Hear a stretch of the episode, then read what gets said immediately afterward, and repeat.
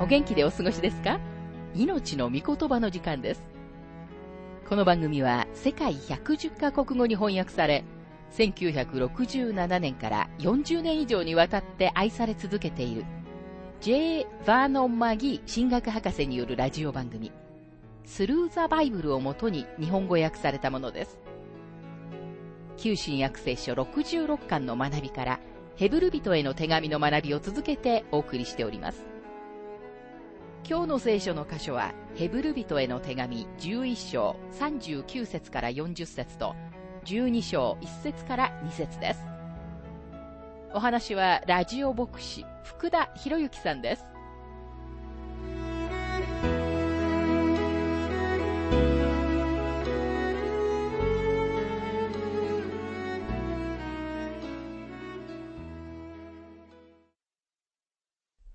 ヘブル人への手紙11章の学びをしていますが、39節この人々は皆、その信仰によって明かしされましたが、約束されたものは得ませんでした。彼らが受け取ることのなかった約束とは何の約束でしょうか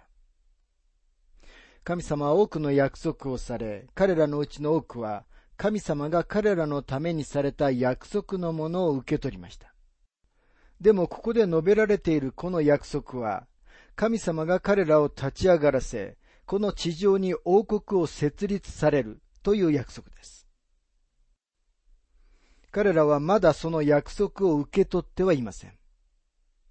なぜなら神様は今日もご自分の皆のために人々を救いへと呼び出しておられるからです。そしてヘブル人への手紙の中で言われている通り、神様がヘブル人への手紙2章の10節にあるように、多くの子たちを栄光に導くからです。この人々は皆、その信仰によって明かしされましたが、約束されたものは得ませんでしたと書かれています。さて次の説にその理由があります。ヘブル人への手紙11章の40節神は私たちのためにさらに優れたものをあらかじめ用意しておられたので、彼らが私たちと別に全うされるということはなかったのです。神様は私たちのことを考えておられたのです。神様はなんと憐れみ深いお方でしょうか。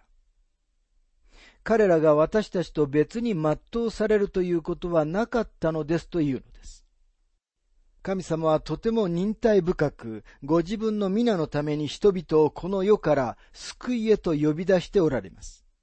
そしてそれが教会なのです。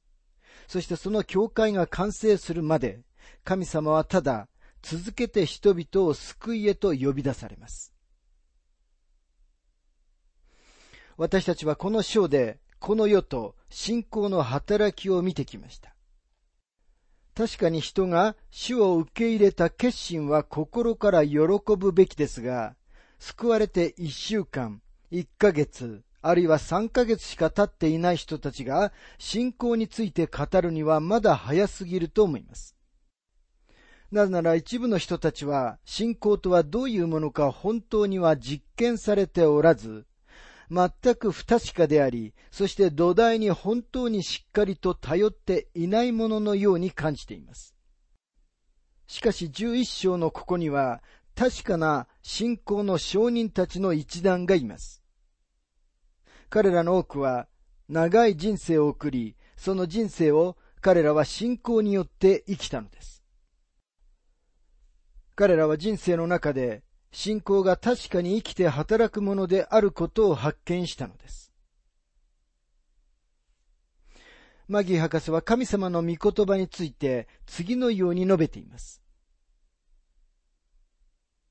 私はもはや聖書は神様の御言葉だと証明する弁証論的なメッセージをするのはやめました。私はただ聖書からのメッセージを語ります。精霊が御言葉を人々に働かせられるのに任せます。私はただ神様の御言葉を彼らに語ればそれで良いのです。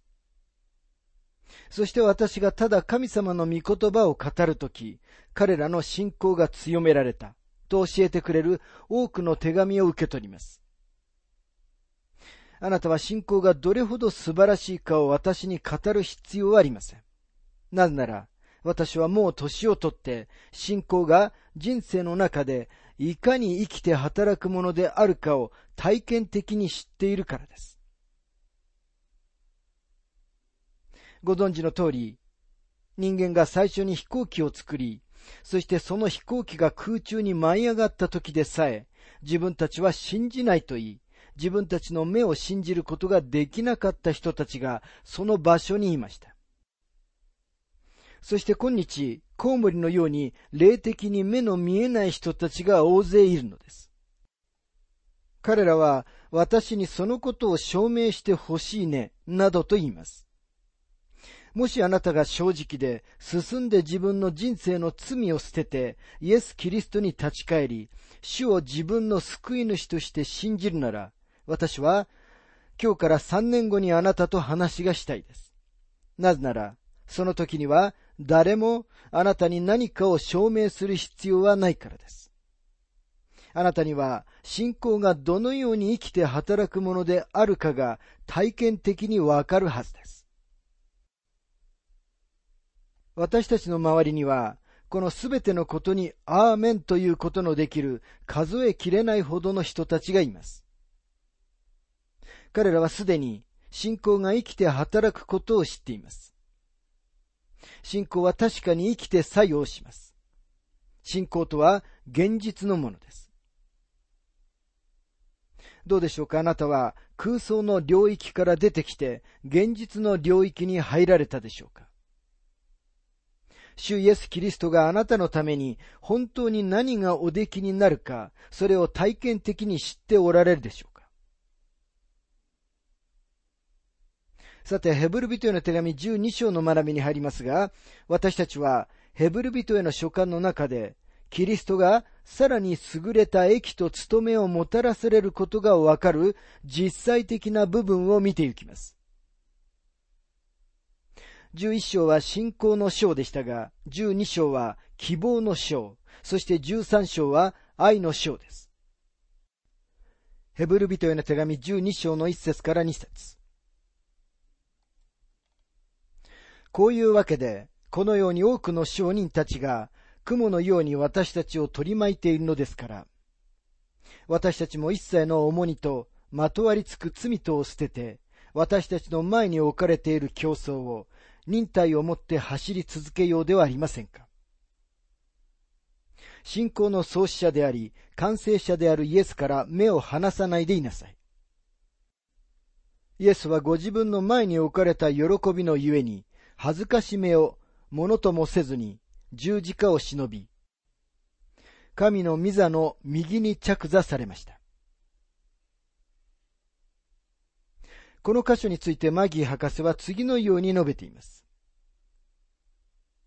私たちはこの書簡の最初の部分で押し流される危険について学びました。つまりただ聞くだけのものとなって押し流され、神様の救いについて全く何もしないという危険です。さて、この書簡の最後の部分で著者は信者たちに静止していることの危険について語っています。彼は、さあ、競争に出ましょう。さあ、ただ流されているのではなく、自分で動きましょう。私たちは競争者なのです。と言っているのです。クリスチャン生活の最も大きな危険の一つは、静止したままでいること、何もしないでいることです。誰かが北方の極寒の中で道に迷ったとき、投資する大きな危険があります。投資の最初の段階は眠りに落ちることです。ですからそこでは眠気と戦い、絶えず体を動かしていなければなりません。そうでなければ投資してしまうのです。霊的な意味で私たち信者にとっても危険は同じことです。私たちは目を覚まし続けているように戦い、そしてキリストとの関係において前進し続けなければなりません。そうでなければ私たちはただ眠りに落ちてしまいます。さらにマギー博士は次のような例話を述べています。何年も前にテキサス西部でよく持たれた大きな野外集会に来た年取ったカーボーイの話をしたいと思います。その集会で小さなご婦人が前に立って証しをしました。彼女は次のように言いました。主は20年前に私の杯を満たしてくださいました。それ以来、何も入ってこないし、何も出て行ったことはありません。その時、後ろの方に座っていた年を取ったカーボーイが、それを聞いて声を上げました。それじゃあ今頃は、そこはボウフラでいっぱいだな。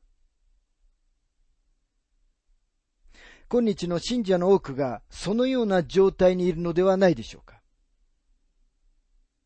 彼らは主が自分たちの杯を満たしてくださったということはできますが、何も溢れてきません。彼らはただそのような状態でとどまっているだけです。私はカーボーイに同意します。今日人々が自慢しているその杯の中には、ボウフラがいっぱいいるのではないでしょうか。ですから私たちは動き出し、信仰によって生き、霊的な成長を絶えず求めるべきなのです。ここには、こういうわけでと書かれていますが、この言葉は前の章とこれから始まる章を結びつける大切な接続詞です。ここには、こういうわけで、このように多くの証人たちが雲のように私たちを取り巻いているのですからと書かれています。何年もの間、私は証人たちとは、その多くが11章に挙げられている旧約聖書の生徒たちで、彼らが正面観覧席に座って、私たちが今日人生の競争を走っているのを見ているのだという立場を取ってきました。個人的に思うのですが、彼らにとって私たちの一部が走っている走り方で、クリスチャンの競争、この地上で走っているのを見ること以上に退屈なことはないと思います。それに私はこの説がそのようなことを意味しているとはもう思っていません。もしこの箇所が私たちよりも前にいた旧約聖書の生徒たちが正面観覧席に座って私たちの競争を見ていることを意味するとしたら、この物語は良い実例になります。ところがそのような解釈は全く正確ではありません。商人たちは正面観覧席に座っているのではありません。彼らはすでにこの地上での競争を走り終えた人たちです。彼らは実際にトラックを走っていた人たちです。あなたや私が正面観覧席に座って彼らが11章で人生の競争を走るのを見ていたのです。そして彼らは信仰によってその競争を走りました。この世にあって大変な成功者であると言われたであろう人たちも信仰によって競争を走ったのです。そして苦しんで、この世が惨めな敗北者と呼んだであろう人たちもまた、信仰によって競争を走りました。彼らは苦しみ、刀で切り殺されましたが、彼らもまた偉大な英雄たちでした。彼らすべてが私たちに証ししたのです。11章を読んだ時に私たちは彼らを見ました。そして著者がすべての人たちのことを話すには時間がないと言ったように、旧約聖書にはさらに多くの人たちがいたのです。彼らは私たちに証しをし、また私たちが信仰によって走り、信仰によって生きるようにと励ましてくれました。ですからクリスチャン生活はここでギリシャの競争に例えられているのです。キリストは神様への道です。そしてその道すがら、クリスチャンは兵士として固く立ち、信者として歩み、そして運動選手として競争を走るべきなのです。そしていつの日か私たちは軽挙の時に空中に引き上げられるのです。それはまるで新しいエルサレムまでちょっとした空中旅行をするようなものかもしれません。こういうわけで、このように多くの商人たちが雲のように私たちを取り巻いているのですから、私たちも一切の重荷とまとわりつく罪とを捨てて、私たちの前に置かれている競争を忍耐をもって走り続けようではありませんか、と書かれています。ここにもう一つのありませんかという表現があります。さて、ここに掲げられているのは、危険信号ではなく、むしろ私たちに対するチャレンジです。さあ、それでは、正面観覧席から出ようではありませんか。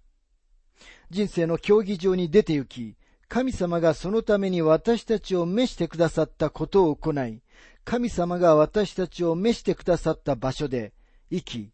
働き、活躍しようではありませんか？クリスチャンの競争を走り、神様のために出て行こうではありませんか？というのが、この箇所で著者が強調していることです。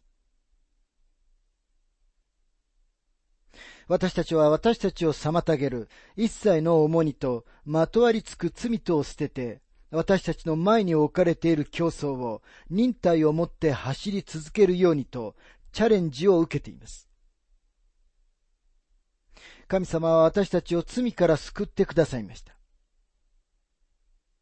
神様は実際、私たちを天の聖女に連れて行ってくださり、天のところに座らせてくださったのです。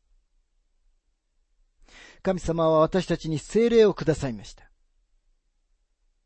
でも神様が用意してくださったすべてのものにもかかわらず、平均的なクリスチャンは暗闇で迷っている人のように転び、つまずき、さまよいます。そのようにふらふらしたクリスチャンたちの生活は一体何が間違っているのでしょうか？問題はクリスチャンが神様と共に進んでいないということです。彼らは救われ、自分の救いの証をし、それでおしまいです。彼らは決して成長に必要不可欠な神様の御言葉の真剣な学びを続けることがありません。彼らはあるよう、ベッドから落ちてしまった小さな女の子のようです。この女の子が泣き始めた時、お母さんが飛んできていました。どうしてベッドから落ちちゃったの？女の子は答えました。ベッドのヘリに近くに居すぎたんだと思うわ。今日のクリスチャンの問題はこれです。私たちはつまずき、よろめき、失敗します。なぜなら私たちはクリスチャン生活に入った場所のあまりにも近くに留まっているからです。私たちは初歩の歩みを後にして、霊的に前進する必要があります。お分かりのように、信仰生活は、キリストにおいて、上に召してくださる神の栄冠を得るための競争なのです。クリスチャン生活は競争であり、また戦いです。そしてこの競争は、すべての人が勝つことのできる唯一の競争なのです。パウロは次のように述べています。第一コリント人への手紙9章の24節競技場で走る人たちは皆走っても賞を受けるのはただ一人だということを知っているでしょう。英語の訳では、すべての人が走る競争を走っていることを知っているでしょうとなっており、賞を受けるのはただ一人だというくだりはありません。彼らすべてが賞を受けるのです。パウロはさらに続けて、第一コリント人への手紙9章の26節で、ですから私は決勝点がどこかわからないような走り方はしていませんと書いています。またパウロは自分に従っている一部の人たちをガラテヤ人への手紙5章の7節であなた方はよく走っていたのに、誰があなた方を妨げて真理に従わなくさせたのですかと戒めています。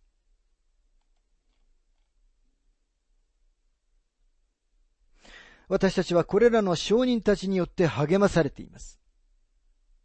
彼らは決して傍観者ではありませんでした。彼らは私たちに対して証人になっています。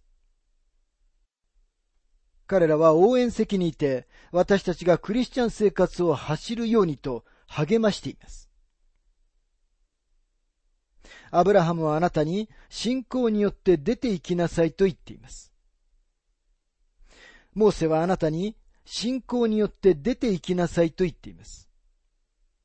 ダニエルもあなたに信仰によって出て行きなさいと言っているのです。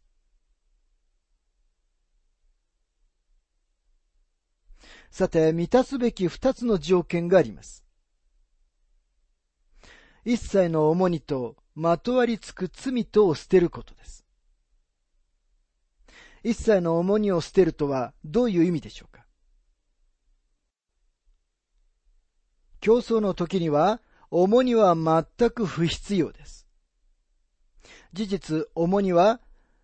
競技の妨げにさえなります。私たちは余計な重荷は捨て去るべきです。マギ博士は、ある例話を次のように述べています。何年も前に、とても立派なクリスチャンであったアメリカの長距離ランナー、ギル・ドッズが、この国の有名な奏者だった時のことを思い出します。一部の人たちは彼が走るのを見るために南カリフォルニア大学のトラックに出て行きました。彼はテニスシューズを履いて2回ほどトラックを走りました。その後彼は立ち止まって何か他の靴に履き替えました。そこにいた人たちの一人が、どうして靴を履き替える必要があるのですかと彼に尋ねました。ドッズはテニスシューズの片方ともっと軽い靴の片方を質問したその人に投げてよこしました。実際に靴の重さはそんなに違いはなかったのですが、彼は自分が競争で負けるのに十分な違いがあると言ったのです。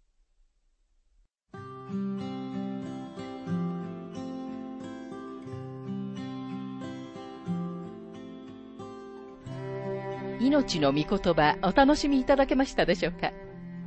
今回は希望というテーマでヘブル人への手紙11章39節から40節と12章1節から2節をお届けしました。お話はラジオ牧師福田博之さんでした。なお番組ではあなたからのご意見、ご感想、また聖書に関するご質問をお待ちしております。お便りの宛先は、郵便番号592-8345、大阪府堺市浜寺昭和町。4-462、浜寺聖書協会命の御言葉の係。メールアドレスは全部小文字で、ttb.hbc.gmail.com または、浜寺 at 浜寺バイブル .jp hamadera.bible.jp です。どうぞお気軽にお便りをお寄せください。それでは次回までごきげんよう。